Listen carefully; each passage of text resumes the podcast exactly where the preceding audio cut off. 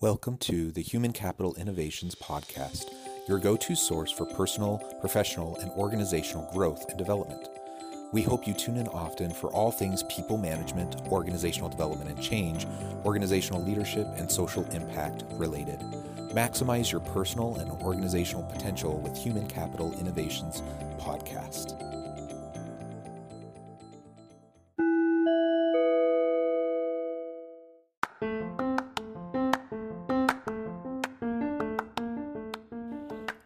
Welcome to the Human Capital Innovations Podcast. In this HCI podcast episode, I talk with Deb Crowe about heart centered leadership.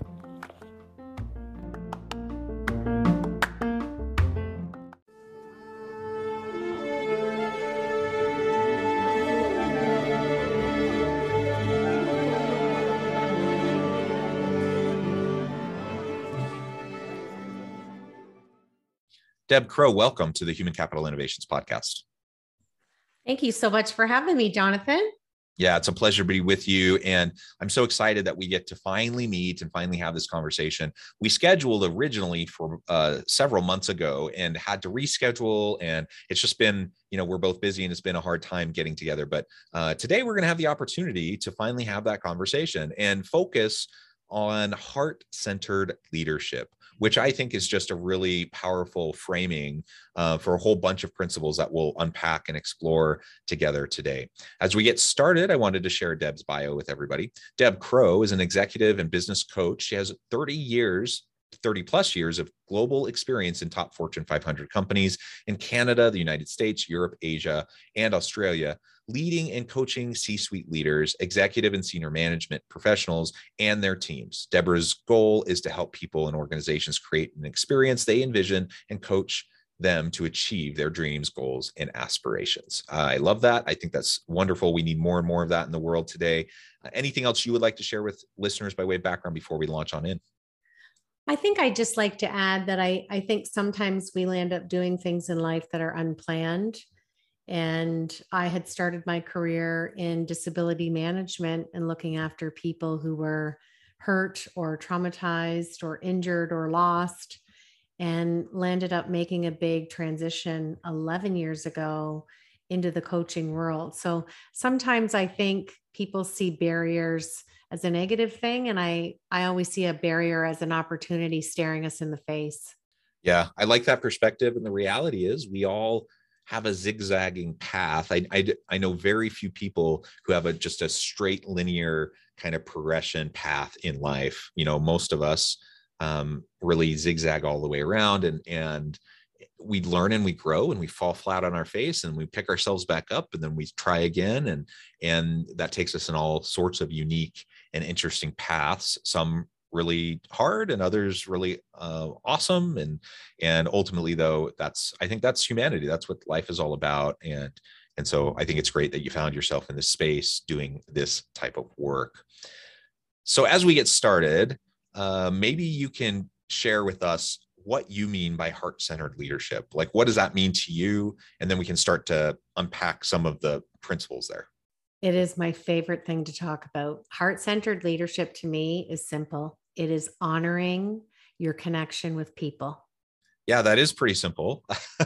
um, I and I think of you know some some of the most impactful books that I've read, um, you know, in my adult life, and you know there there's so many books on leadership. There's so many books on on motivation and helping people achieve their potential. And what I, I see the common thread in all of those that have been most impactful to me is that in each of them we honor the genuine authentic individual that is in front of us. The eh, one author put it as we honor the other the otherness of the other. Um, so we don't otherize other people to like put people into boxes and to like say my tribe is better than your tribe. That's not what this author was talking about. We we honor like the unique um, the uniqueness of each individual um, and they are who they are and and we don't need to put them into a box. We just we just love them we care for them we support them we honor them. And so I, I, think the way you frame that is, is perfect and it really doesn't need to get more complicated than that. Um, but that's easier said than done right? Especially when you're in a business you're leading an organization there's all sorts of complexity there's all sorts of uncertainty there's the daily grind um, there's the pressures the challenges that you face and we're all human and so we're not perfect and we don't always respond the way that you know we probably hope we would. Um, so with that said, like how do we do this? How do we start moving down more of a heart-centered leadership approach? We have to embrace our imperfections and we have to look at our connection with people similar to something that you would do without being asked like bake cupcakes for a bake sale or volunteer somewhere, doing something that you want to do that makes you feel good so that your heart and your head are aligned. You made a really great point most leaders have so much on their plate every day and they have lives just like you and I. And then you stir in the pandemic and it just exacerbates everything. So when you can have a connection with people, whether it's in your personal life or your work life, and you're really present in the moment, like living in the now, attentive listening, not listening to respond, and it's not transactional it's the connection. It's that heart and head alignment. That's how you can bring more heart centeredness into your life into your work and let go of the expectation because we don't live in a perfect world. And i think when you embrace imperfection that's how you really progress. Yeah because i mean really it's it's perfection is a facade. Like it, it's it's not real. Um, no one can achieve perfection. I suppose in little tiny slivers uh, of specific areas in our lives we might be able to to approximate perfection. Um, but life as a whole is messy it's complex it's nuanced. And you know i've i don't know of anyone who's gotten even close to what i would consider um, perfection but i know lots of people who have lived really compelling really meaningful impactful lives of course they have their flaws of course they have their shortcomings. Um, the question isn't whether or not we have those. The question is are we going to be self-reflective enough to recognize them and to work towards improving in in areas that are um, pulling us down drawing uh, uh, undermining our ability to be effective with those around us? And and ultimately if we can just acknowledge that and then get away from like this this false expectation of of trying to to uh, get to perfection we can be authentic with who we are grow into ourselves be feel comfortable more comfortable with who we are. Um, and then that only then will that allow us to like actually be compassionate and empathetic with others around us who are also equally as imperfect equally flawed. Um, but I, i'm a true believer in the the common good in most people. I think most people want to do right by others. Most people want to be good. Um, most people want to help those around them. Most people want their to have a successful career and to help their organization. Uh, and so, if we can start from a, a, a place, a starting assumption that people are good, uh, that people want to contribute in meaningful ways, that people aren't just trying to get away with stuff all the time, trying to do as little as possible, then we can be with them differently. We can approach them in our leadership differently in such a way um, that we show that we trust them, that we that we're going to empower them and support them. And lo and behold, when as a leader I approach my people that way, they act differently than if I approach them and and um, if I be with them from a perspective of you're a lazy employee, you're going to get try to get away with anything you possibly can. I have to watch you like a hawk to make sure that you're not taking advantage of the company, blah blah blah, right? All the other stuff that um, that we know is kind of a common narrative in a lot of organizations with a lot of leaders and a more of a command control uh, authoritarian kind of leadership approach or organizational culture.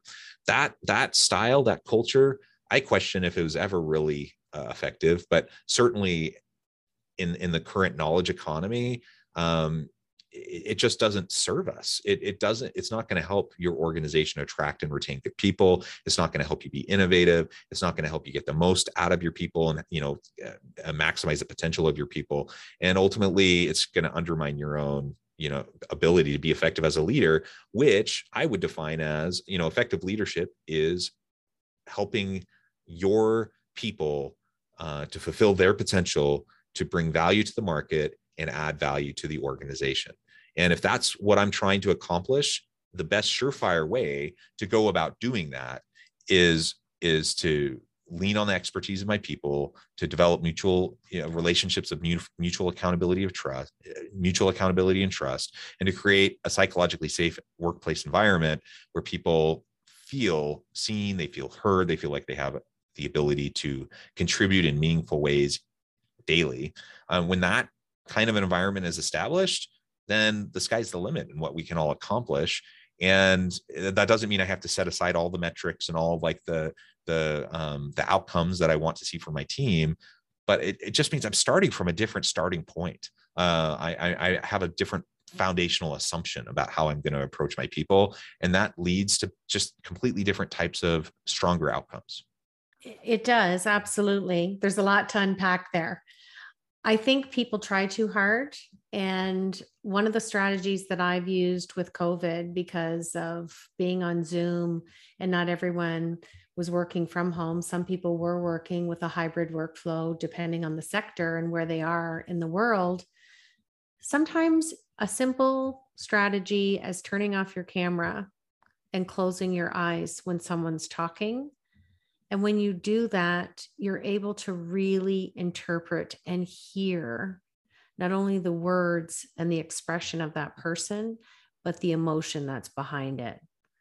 And it's almost like we need to stop and listen more and go back to that connection, that anchored connection, so that a person doesn't feel that the relationship is transactional. And that can be done. And I see it so much with nonverbal communication more than I do regular communication. So if we can focus and be cognizant to self audit that, people see through real connectivity versus someone who's falsely trying to be connecting when they're not. The, the nonverbal cues will always give you away.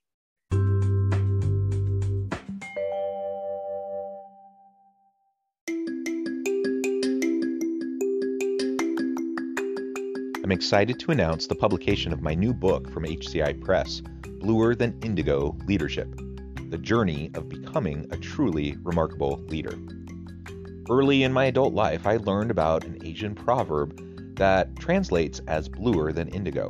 If you think about the color indigo, it is a brilliant, deep, and vibrant blue, what some would call the bluest of blues. To have something that is bluer than indigo is rare and truly remarkable. Contrary to popular myth, there is no one size fits all or cookie cutter approach to effective leadership. There's no silver bullet, no secret sauce, no go to model that will solve all of our problems.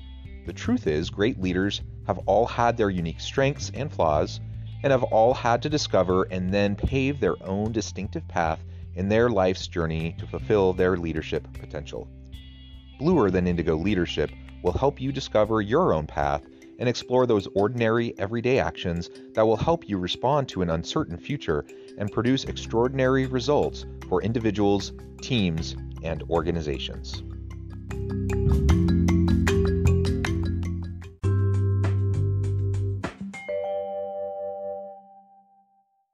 They will. And you, you said it now a, a couple times um, that genuine, authentic connection with other human beings is not a transactional kind of a relationship, right? Um, now, is it good to have reciprocity in mind? Like if I'm if I'm going to go interact with other people um, and I'm only taking from them, that's unsustainable. So from my point of view, I want to be with other people and have reciprocity um, to establish meaningful, sustainable relationships. But I can't control what other people do. And so when I think about reciprocity, I, that's coming from my end, meaning if someone's giving me something, I'm going to make sure that I give them something in return. and it, if it doesn't go the other way you know that's not in my control and and i I'm not going to focus on that, but I'm going to focus on how I can give and and and support other people. Um, so if it, with that kind of said as a caveat, now I can set that aside, and now I can just focus on genuine, authentic connection with my people, being with them in the moment, mindfulness, um, being present, truly listening, uh, not not with an agenda, but just listening to be there and be supportive. When I can do that with my team and you know demonstrate authentic empathy for my people in the challenges that they're facing. They're very real things that are happening in their personal lives, um, the challenges, the frustrations, the health issues, the mental health issues, whatever. When I can do that and just show genuine support, uh, it, it's it's amazing how quickly you can establish those relationships of trust with your people, and it's that foundational relationship of trust that ultimately is going to lead towards that healthy workplace environment, that psychologically safe environment, and will unlock the potential of people to be creative and innovative. If you don't have that trust, then creativity and innovation usually doesn't really happen that much um, because people don't feel safe. They don't feel like they can you know innovation by definition is new right? So you have to get outside of the status quo. You have to challenge boundaries. You have to challenge um, the status quo and, and and do things in new ways that nobody's ever done it before. That's not uh, a comfortable place to be if you're in a psychologically unsafe place right? So you have to build trust. The best surefire way to do that is just to set agendas aside and just be with people listen care support uh, and and then it, it will happen naturally absolutely and in terms of you know doing something and having it reciprocated, I always ask people to let it unfold organically. When you go in with your heart and head aligned, not everything has to be planned. And some relationships aren't supposed to have reciprocation. And that doesn't mean that you have lesser boundaries or don't implement boundary management into your life, because that's a huge element of self care but not everything has to be transactional. It doesn't have to be, well, hey, I did this for you. What are you going to do for me? And where I see that creeping up in corporate America is people that have that from generational values, whether it's upbringing, remnants of a previous boss. So it's it's a scenario that stays on repeat until someone calls that person on it and says, "Wait a minute, we don't do things like that here. That's not our vital healthy culture." So I find there's remnants from a previous employer, or it, it, it can even be deep or visceral for some people, and it goes all the way back to their upbringing. So when you can break down that barrier, it makes heart centered leadership easier to have a permanent residence within the workplace. Yeah, yeah, well said. Um, so what what do you see as maybe some of the the other principles embedded in this idea of heart centered leadership. We've already talked about mindfulness, we've talked about developing trust, um, seeing the authentic other you know there in front of you and, and being with them um, what what other things do you see as important as we try to practice this heart-centered leadership approach i developed a sketch note with a colleague of mine that i released in january and happy to give your listeners a free pdf download We've had over 75,000 people worldwide download this. I've come up with 20 qualities that I believe heart centered leaders possess. And it doesn't mean that they have it all on one time. It means you look and go, okay, these are my top three. These are the ones that I need to work at. So we work, we normally do a three to one ratio. It's great for conversation. It's great for team building. It's great when you have to get through a hard human capital conversation, but it allows organic vulnerability and authenticity from the leader when they can say, Hey, Jonathan, here's my top three. And by the way, this is the one I'm working at. And a lot of times people will look at that person and say, You? Because there's that perception because of title and stature that, you know, you've climbed that proverbial ladder and you know everything about everything and you're perfect, right? Because you have the fancy suit in the corner office. No, you're just a person just like the person you're talking to, and you are imperfect and you do make mistakes. But the fun thing is to not wallow in it and to have a laugh with your coworker and and and give them a story and let them know how you learned from it. So that that sketch note has served a great purpose for a lot of leaders because i think we get so caught up in systems and protocols and rules and regulations that yeah. we end up being in this systematic way of thinking. And if you're going to honor your connection with people and be heart centered you need to be intrinsic in your thinking. Yeah well and the reality is so many systems have baked in inequities and, and and harms you know so so we i think we need systems are there for efficiency purposes right? Uh, we develop them over time um, and you know sometimes they make sense sometimes they don't make sense and a lot of times there are inequities baked in and so we have to challenge those assumptions. We have to you know not just do something because it's always been done that way but we have to be willing to dismantle uh, unhealthy systems. Um, and and so i think that goes into what you're saying that if we just recognize the humanity of the person sitting in front of us and we can see what challenges they're facing and what needs they have and, and, how we can best support them and it doesn't directly align with like what the current policy is or what the current system allows for well as a leader you know part of my job is to break down barriers for my people. That's a big part of what i see as the job of a leader. Uh, and so that means you know you got to push back and disrupt the system uh, and that there's no dogma around systems or dogma around policies. They're changeable. Um, they're they're they're they're not gospel you know like we need to change those things when they're not serving um, you know our people well. Uh, something else you just said that really resonated with me that i would i would frame in terms of vulnerability. So for me as a leader if if i'm going to establish these meaningful deep interpersonal connections with the people around me and develop trust with my people i have to be vulnerable with them. I have to model vulnerability for my people. Um, you know i can say things about inclusion i can say things about belonging and i can talk about um, empowerment and support and those sorts of things all that's nice. But until i actually demonstrate how much i trust my people because i'm now willing to be vulnerable in front of them and demonstrate my weaknesses and where you know the failures i've had in the past and what i've learned from those. Um, that unlocks the, uh, the it gives permission to my people now to do the same thing. Um, and and it's natural it's a natural human ten- tendency when one person is vulnerable with another person um, that that that next person will often then be more vulnerable back right?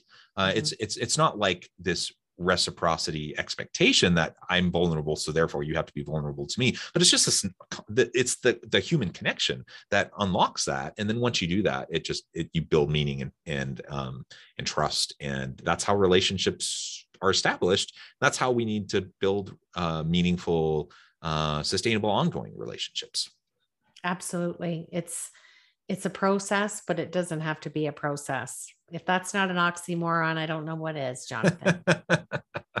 yeah. And I like you said several times that we can let things be organic, we can let them unfold. Um, you know the, the way they're meant to unfold and that doesn't mean we can't be proactive that doesn't mean we can't you know have some sort of um, you know kind of a direction or a purpose behind what we're trying to accomplish but it also means we have to be flexible enough to just you know be with people and be with ourselves where we're at and allow things to unfold. Well, Deb, it has just been a real pleasure. The time has flown by. Uh, I'll need to let you go here in just a moment. But before we close today, I wanted to give you a chance to share with listeners how they can get connected with you, find out more about your work, and then give us a final word on uh, heart centered leadership for today. Absolutely. So my website's Deb Crowe. Crowe has an E on the end. It just means I'm Irish.com. And heart centered leadership belongs to everybody. You don't have to have initials after your name to be a leader. I've met leaders that are five years old to 95 years old. And when we let go of expectations, and you and I've talked about this in this amazing conversation today, and allow ourselves to be, that's where the magic happens. Well said. And it is magic when you have that authentic human connection. Uh, there's nothing better. Well, Deb, it has been a real pleasure. I appreciate all of your insights and wisdom that you've shared with me and my listeners today. I encourage listeners to reach out to get connected with Deb, find out more about what she and her team can do for you. And as always, I hope everyone can stay healthy and safe, that you can find meaning and purpose at work each and every day. And I hope you all have a great week.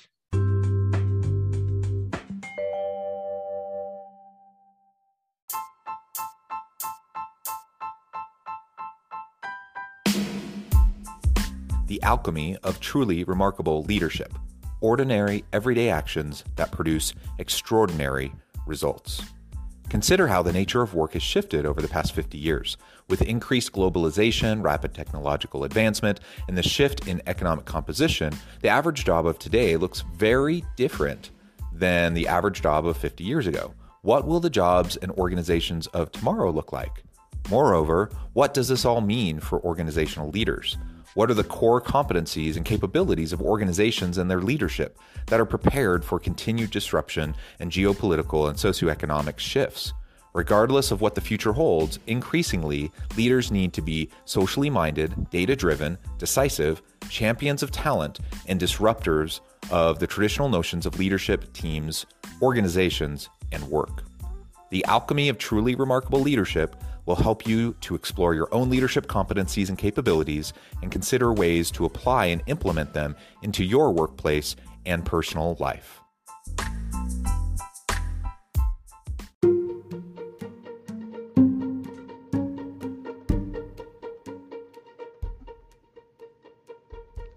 Check out Human Capital Innovations magazine, Human Capital Leadership.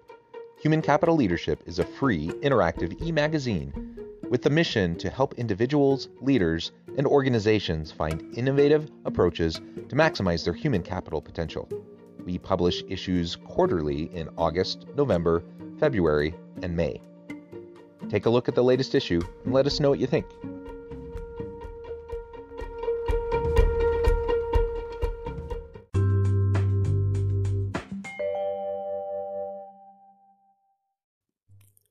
Thanks again for joining us for this episode of the Human Capital Innovations Podcast.